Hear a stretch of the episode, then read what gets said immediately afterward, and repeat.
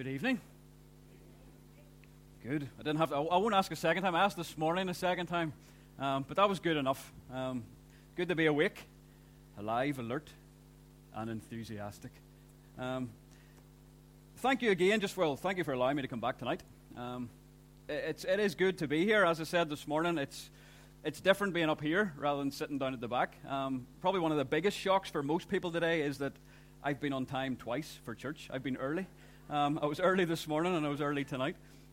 Um, so I have no excuse now next week. Um, but it's really good um, to be back again, just to, to open God's Word together, um, to, to go through one passage tonight. I know this morning we, we looked at sort of two. Tonight we're only looking at one. I looked at my watch and I thought, this is brilliant. Um, it's not often you get up and you think, yeah, we've got plenty of time here. Sometimes I take my watch off, but do you know what it actually means whenever a speaker takes his watch off in church? Absolutely nothing. Um, but it's there anyway, just to, to look the part. Um, I want to start out with a quote um, from Winston Churchill. Um, because really tonight, this is what I, I, I, want to speak on. What I want us to think about is truth. Okay, I want us to think about that word tonight, about truth. And Winston Churchill, he said, Men occasionally stumble over the truth, but most of them pick themselves up and hurry off as if nothing happened. Men occasionally stumble over the truth, but most of them pick themselves up and hurry off as if nothing happened. And you know, today we live in a world, we live in a society where that idea of, of truth, it's being done away with. Because we're, we're told that truth, all truth, not just some truths, but we're told that all truth is relative. Uh, and that basically means that it, it, can be true for me. We're talking thinking of all truth. It can be true for me, but not necessarily true for you. Or another way of putting it is truth is whatever you believe it to be. That's what we're being told. And in 2016, the Oxford Dictionary, it actually announced that the word post truth was their word of the year. Post truth, after truth. And that post truth has been defined as this relating to a situation in which people are more likely to accept an argument based on their emotions and beliefs rather than one based on facts. Doesn't matter. The facts don't matter. It's what you feel about a certain situation or your emotion about something. That's relative truth. But on the other side of that, on the other end of the spectrum, we have absolute truth. And Wikipedia, font of all knowledge, says this Absolute truth is something that is true at all times and in all places. It is something that is always true no matter the circumstances. It is a fact that cannot be changed. That is absolute truth. A fact that cannot be changed. So, in other words, absolute truth means that something can be true even if you don't believe it to be. Even if you don't believe that it's true, an absolute truth is true. And tonight, that's what I want us to think about. I want us to think about things that are absolutely true. I want us tonight to think about absolute truths. Something that, things that cannot change. They are true, full stop. And I want us to think about these absolute truths, if you like, because tonight that takes feelings out of the equation. It takes your circumstances out of the equation. It takes whatever situation you're going through in life out of the equation. Because tonight, it is truth. And what I want us to think about just for a few minutes tonight is the truth of who we are in Christ. If you're here tonight and you're a believer, if you're a Christian, if your faith and, and trust is in, in Jesus Christ, well, I want to think about the truth of, of who we are, what that means for us tonight who we are in, in the one who declared himself as the way, the truth, and the life. He declared himself as those things and then he backed it up. He backed up everything he said. So tonight, if you have a Bible, Ephesians chapter 1, and it's going to be the first 14 verses. Uh, and what I'm going to do is we're not necessarily going to take the verses in order. I'll, I'll certainly read them all in order to start here. Um, and then we'll, we'll look at some of the verses and we'll, we'll look at some of the truths of who we are. Now, we're not covering every truth of who we are in Christ tonight. Um, obviously not. But we're going to look at, at four of them together. So, Ephesians chapter 1, starting at verse 1. Paul, an apostle of Christ Jesus by the will of God, to the saints who are in Ephesus and are faithful in Christ Jesus, grace to you and peace from God our Father and the Lord Jesus Christ. Blessed be the God and Father of our Lord Jesus Christ, who has blessed us in Christ with every spiritual blessing in the heavenly places. Even as he chose us in him before the foundation of the world, that we should be holy and blameless before him. In love, he predestined us for adoption, or sorry, in love, he predestined us for adoption to himself as sons through Jesus Christ, according to the purpose of his will, to the praise of his glorious grace, with which he has blessed us in the beloved. In him we have redemption through his blood, the forgiveness of our trespasses, according to the riches of his grace, which he lavished upon us, in all wisdom and insight, making known to us the mystery of his will, according to his purpose, which he set forth in Christ, as a plan for the fullness of time to unite all things in him, things in heaven and things on earth. In him we have obtained an inheritance having been predestined according to the purpose of him who works all things according to the counsel of his will, so that we who were the first to hope in Christ might be to the praise of his glory. In him you also, when you heard the word of truth, the gospel of your salvation, and believed in him, were sealed with the promised Holy Spirit, who is the guarantee of our inheritance until we acquire possession of it to the praise of his glory. Amen. One commentary, and it might even say it in your Bible there above verse 3, it gives the key theme of Ephesians as believers' riches in Christ. And you know, Ephesus, Paul was writing to these believers in the place of Ephesus, and Ephesus was a really, really wealthy place. Um, it, it, was known historically as the Bank of Asia. You know, it was a little bit, I suppose, like Bangor, if you put it that way. Bangor, the Bank of North Down. Um, but here was Ephesus, a really wealthy place, a lot of material wealth. But here Paul was speaking to, to these Ephesus believers about something much, much greater. Something much, much greater than, than earthly wealth. And in verse 3 it says, Blessed be the God and Father of our Lord Jesus Christ, who has blessed us in Christ with every spiritual blessing in heavenly places. Paul is telling us, as he was telling the Ephesians, that as believers, we have been given everything that we need for a full spiritual life. We have already been given everything we need, and whenever we depend on the Spirit, we will have all that we need. And that far, far outweighs the, the material wealth that these guys were used to. But what is this wealth? What is or what are these these blessings that we as believers have? And as I've said tonight, we're going to look at some of them. And it will only be some of them. But remember, in all of this tonight, we are speaking about truth. Okay, I really wanted to hit that home that we're speaking about something that is fact, something that, that remains constant, something that doesn't change. Doesn't matter how you're sitting there tonight and how you're feeling. Doesn't matter what has gone on last week, what you're thinking about in the week ahead, what will come up around the corner. The truth of God's word does not change. It's such a blessing. So, the very first truth tonight that I want us to look at is that tonight in Christ, we are accepted. We are accepted. We see that in verse 6. To the praise of his glorious grace with which he has blessed us in the beloved. And you see that word blessed there in verse 6.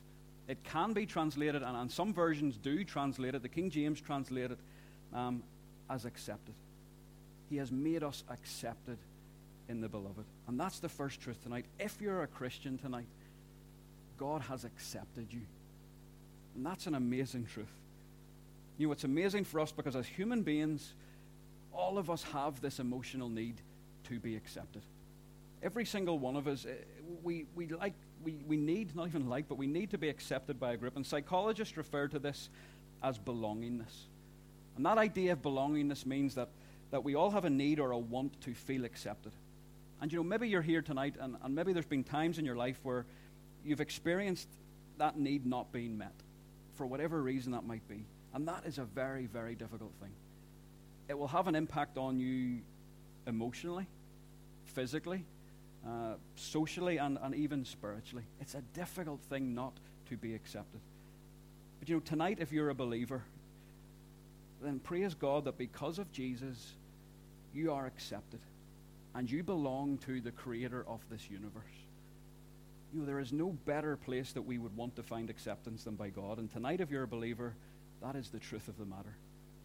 And to make that truth even greater tonight, you know, think about it. It means we as, as sinful people have been accepted by an absolutely pure, holy, perfect, and just God. That's an amazing thing. And we haven't been accepted because of who we are. We haven't been accepted because of what we have done or, or what we can do, which is how human acceptance works. But we have been accepted because of who Jesus is and what he has done. That's why we are accepted tonight. And that's an encouragement tonight, but as I even thought about it during the week, it's challenging. You know, it's challenging because it brings a question to us that if we have been accepted by God, then how accepting are we of others? You know, how accepting are we tonight of, of those who aren't like us? How accepting are we of, of those who maybe aren't in the same social group of us, those, who, those people who don't have the same interests as us? Are we aware even of people who are isolated and are we accepted and accepting of them? Are we prepared to get alongside them? You know, that applies to other believers, but it also applies to unbelievers as well tonight. How accepting are we of people? You know, Paul Tournier, who was a, an influential Christian therapist, I say that as if I know him. I don't. I just read this. Um, but apparently, doctors from all around the world, they, they traveled to, to his home in Switzerland to learn from him. They wanted to learn from him. They wanted to study from him. And he wrote this about, about that situation. He said, It is a little embarrassing for students to come over and study my techniques. He put it in inverted commas. He says, Because they always go away disappointed because all I do is accept people. All I do is accept people. You know, as Christians tonight, out of all people on the, the face of this earth, we should be accepting of others because we have been accepted by the King of Kings. Now, accepting people, it doesn't mean approving or, or tolerating or condoning certain behaviors. That's not what I'm saying. But what it does mean is that we realize that, that every person has value in the sight of God. It means we realize that people are valuable to God. It does mean that, that we will listen. It does mean that we will be there for. It does mean that we will care for. And it means that we will be quicker to help than to judge. You know, Jesus not once accepted sin. But you just look through the Gospels and look at the sort of people that Jesus often spoke to, often came alongside. He never accepted sin, but he loved and he showed mercy to sinners. You know, whenever others were condemning a woman who was caught in adultery, you know, they, they brought her in front of Jesus and they asked, what should they do to her? We know the story. Jesus stooped down, he wrote something in the dust. They still weren't happy, and Jesus then said to him, The one who has never sinned, throw the first stone. And not one person could pick up a stone. Not one person could throw a stone, and the, the New Living Translation puts it that they, they began to slip away. They had to walk away because they realized they couldn't. Jesus was there for that woman. You know, it's so important to remember, though, what he said to her. Yes, he was there for that woman, but at the end of that, that, that encounter, he said to her, Go and sin no more. Go and sin no more. We, as sinners, have been accepted. That's a great truth tonight. We came to God as we were, and the journey started. We came to Him as sinners. We, we came to Him with all of the baggage, with all of the guilt, all of the, all of the filth. And the transformation began. And you know, the Bible makes it very clear that, that those to come to God in faith, that, that they will be changed. But that change is a process. That transformation is, is, is, a process, and it's different for different individuals. It will be happening at different speeds, maybe for different individuals, and we need to bear that in mind. And I think it's essential that, that as a church, as a body of believers, that, that we are there for each other. That we are there for others along the road. We're there to help, we're there to lift up, we're there to encourage, to guide, and, and yes, in times to correct in love. We're all at different stages in this process of, of being conformed to the image of Jesus. But the truth is tonight that if you are in Christ, you are accepted. You belong. You belong to the King of Kings. That's the first truth. Second one that I, I want us to look at not only are we accepted, but we are redeemed and we are forgiven. You know, verse 7 In him we have redemption through his blood, the forgiveness of our trespasses according to the riches of his grace. We are redeemed and we are forgiven. You know, that idea of redemption, it's the idea of, of ransoming someone from slavery, someone being freed from slavery. And, and because of Jesus tonight, we have been ransomed. We have been delivered. We have been freed from, from slavery to sin, from slavery to guilt, and we have also been forgiven for that sin. You know, verse 4 actually tells us that, that we are holy and without blame before Him. That's a big, big statement. You know, I'm speaking to myself here. Do I feel holy and blameless? Do I feel it? No, I don't. I know what I'm like. You know, I know my heart. I know at times the things that I struggle with. Am I holy and am I blameless? Nope. But does that change the truth tonight that because of Christ, positionally, when God looks at me, he sees the goodness of his Son? That means positionally tonight, I am holy and blameless before God because of Christ. If you're a believer tonight, you have been clothed in his righteousness. That's an amazing truth. It's not about how we feel. It is about the truth in God's word. And whenever the enemy comes along and whenever Satan tries to tell you that, that you are not good enough, that you are worthless, that, that are you even saved, how can you think those things as a Christian? How can you act like that? How can you treat that person in that way? Remind yourself, I am a child of God. Positionally, I am forgiven. Positionally, I am holy and I am blameless. And it's that truth that stirs us into action, if you like. It's that truth that causes us to want to follow Him, that wants us to live for Christ. We're not perfect. You know, the Christian life is a journey of ups and downs. We battle with sin. But our position before God tonight is we are holy and blameless in Christ. And that is truth. You know, we're reminded over and over again in Scripture what God has done with our sins. I'll rhyme off some of them here. God has removed our sins as far as the east is from the west. Psalm 103. He forgives our sins, 1 John 1 9. He has thrown our sins into the sea, Micah 7:19. He throws it behind his back, Isaiah 38. He blots them out, Isaiah 43. He forgets them, Hebrews 8. He removes them, Psalm 103. He covers them, Romans 4. And he takes them away, John 1 29. You know, that is what God has done with your sin tonight, and that is the truth. You know, Tim Challies puts all of that like this. So, what does God do with your sin? He throws it behind his back, he drowns it in the sea, he treads it underfoot, he blots it out, he forgets it, he removes it, he covers it, he takes it away, he cancels it, he washes it, and he forgives it. And God can do and will do all of this in the present because of one thing he did in the past. God laid your sin on Jesus. You, that is truth tonight. I've already said it. Even as believers, we do sin. But we have the, the truth that whenever we confess our sin, God cleanses us. And that means that we are then free to live a life for Him. We're free to live a life without sin, without guilt, without self condemnation hanging over us. We're free to live for Him in response to what He has done for us. That's why we live for Him. It's why we love, because He first loved us. And as we depend on Him every day, through His Spirit, we are enabled to, to live that way. We're enabled to have the victories over sin because of Him and who He is. That's a great blessing tonight of being in Christ. And it's based on the truth that we are redeemed and we are forgiven. Third truth tonight we're accepted, we're redeemed and forgiven, and we are sons and daughters of God. Verse 4 Even as He chose us in Him before the foundation of the world, that we should be holy and blameless before Him.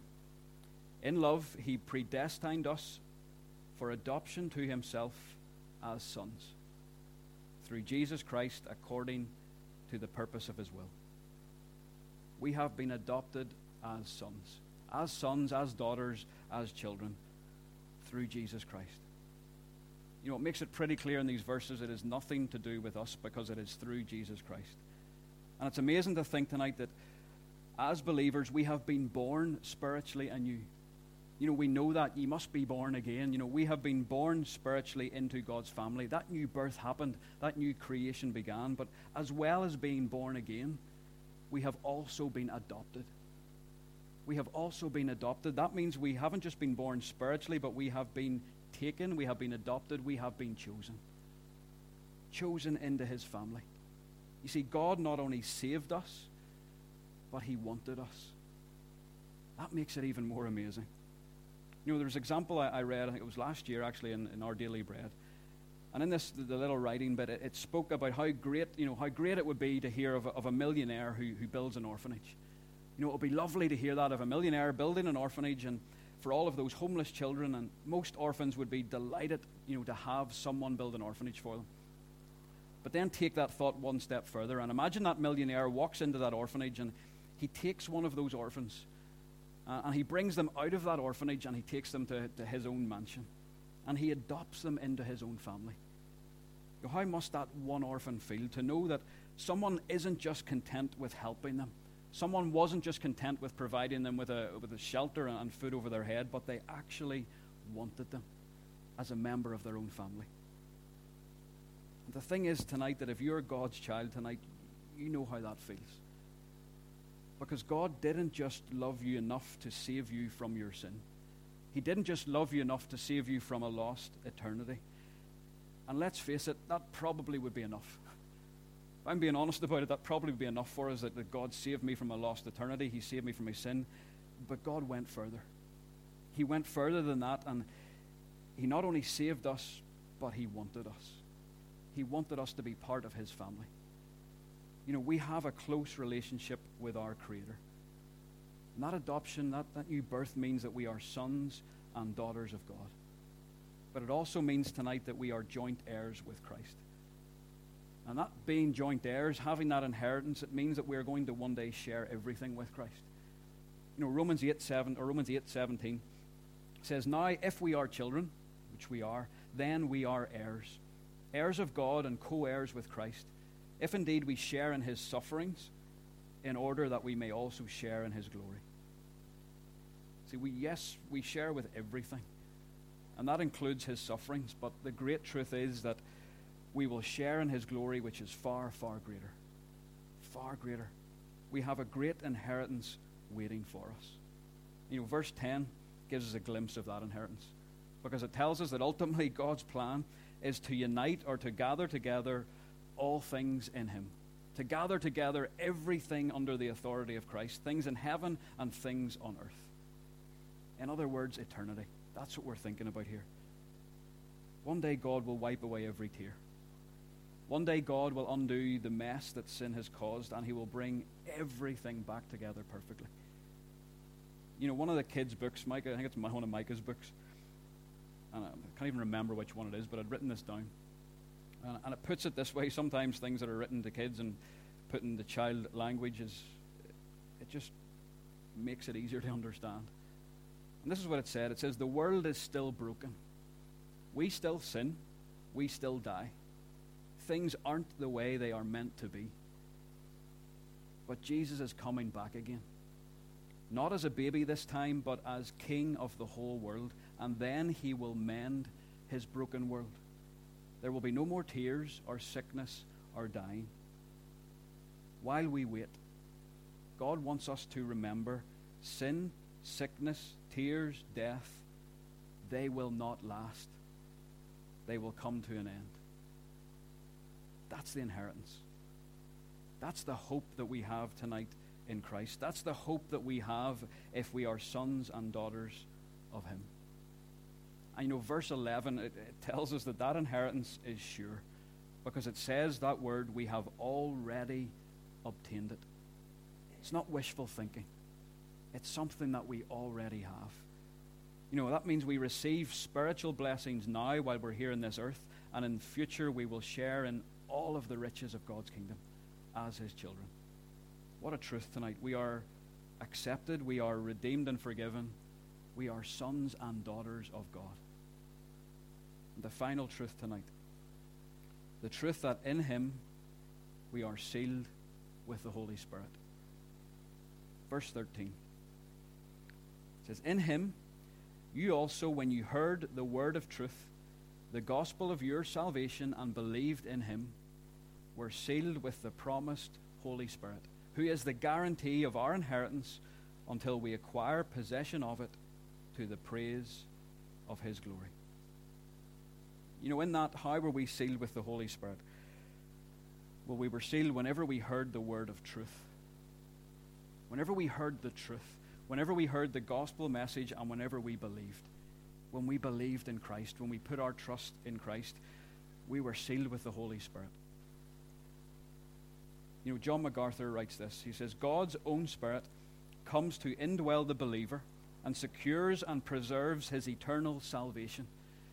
The Holy Spirit is given by God as a pledge of the believer's future inheritance in glory. You see, our salvation and our security is God's work. And that is the truth. It is not our doing. We could never save ourselves, and we could never keep our salvation. But we praise God tonight, He does both of those things for us. And the seal of the Holy Spirit is there to guarantee that for us. You know, we read this truth in, in Romans 8:38 in the amplified version. It says this, "For I am convinced, and I continue to be convinced beyond any doubt, that neither death nor life nor angels nor principalities nor things present and threatening, nor things to come nor powers, nor height nor depth, nor any other created thing will be able to separate us from the unlimited love of God, which is in Christ Jesus our Lord." That's truth tonight. You know, in a world that doesn't seem to, to like absolute truth very much, we can be glad tonight that we know not just a truth, but we know the one who is the source of all truth. In fact, we know the one who is the truth. And it's tonight that because of him, as believers, we are accepted. We are accepted by God. We are accepted by our Creator. We are accepted by a perfect and holy and just and good God tonight. And we are redeemed and forgiven. We have been bought with a price. We have been freed from slavery. Our sins have been not only forgiven, but our sins have been forgotten. God has forgotten your sins tonight. Don't let yourself, don't let the devil remind you of them. Yes, when we sin, when we mess up, we go to Him. We confess our sins to Him. We depend on Him each and every day to live for Him in the light of what He has done for us. We are His sons and His daughters, and we have all the blessings and all the benefits that that brings now, and ultimate one day in heaven, one day in eternity, the great inheritance that awaits for us. All tears will be wiped away. And we are sealed with the Holy Spirit. He is the one who preserves us, He is the one who keeps us, He is the one who guarantees that inheritance for us. You know, there aren't any riches in the world that could ever compete with any of that. And that's just some. You know, I read at the very start Winston Churchill. He said, Men occasionally stumble over the truth, but most of them pick themselves up and hurry off as if nothing has happened. I really hope tonight and I trust tonight that, that no one would leave here. No one would leave this building having heard the truth of God's word and, and hurry off as if nothing has happened. You know, I prayed earlier that, that God would speak not just to non believers, but He would speak to believers as well, and that He would change all of us. He's a God who changes. He's a God who wants to continually change us. He's a God who wants us to continually grow each and every day so we're conformed to the image of His Son. Yes, there are ups and downs, but trust tonight in Him. Trust in the truth of who He is tonight. Because tonight there is absolute truth, and that truth is a person. And he said it himself. He said, I am the way, the truth, and the life. No one comes to the Father except through me. Let's just pray, and then I'll hand back over to the musicians. Thank you. Father, we just want to thank you tonight for, for your word. Um, we want to thank you for the truth of your word. And Father, we thank you tonight that, that your word is constant, um, that your word is unchanging, that your word will never be changed, that your word will never die out. And Father, we thank you. It's because your word is absolute truth. And Lord, we just pray you'd help us to, to go to that word. Um, Father, whenever things are difficult, whenever, Father, we have doubts, whenever we lack assurance, help us to realize, Father, that our, our feelings will do that to us, our emotions will do that to us because they are not constant, they change. But Father, the truth of your word never changes. So help us, Lord, to always go back to that foundation the foundation of who you are, the foundation of who Jesus is, and the foundation of what he has done for each and every one of us tonight. Thank you for Jesus. Thank you that he came into this world. Thank you, Father, that he showed he showed the world who you are. He showed your character. He showed us God. And Father, he died on that cross for each and every one of us. Father, he gave himself. He sacrificed himself so that, Father, we could have these wonderful blessings, so that we could be redeemed, we could be forgiven. Father, we could call ourselves your sons and daughters. We could have the Holy Spirit, and Father, so that we could be accepted by you. Thank you for accepting us. Thank you for accepting us even though we were your enemies. Father, you changed us, and we just pray, Father, you would continue to change us. That, Father, that we would live our lives as the forgiven people that we are. That we would live our lives because of what you have done for us and that, Father, we would happily live for you. We, we will serve you, and, Father, whatever that means. Father, just continue to be with us tonight, and we just thank you for being here today. We thank you, Father, that you are with us, and we pray that throughout this next week, each person here would, would feel your presence. We would, we would know your, your guiding hand. We would know your hand of protection. And Father, just help us to live for you this week. We pray all of this in Jesus' name.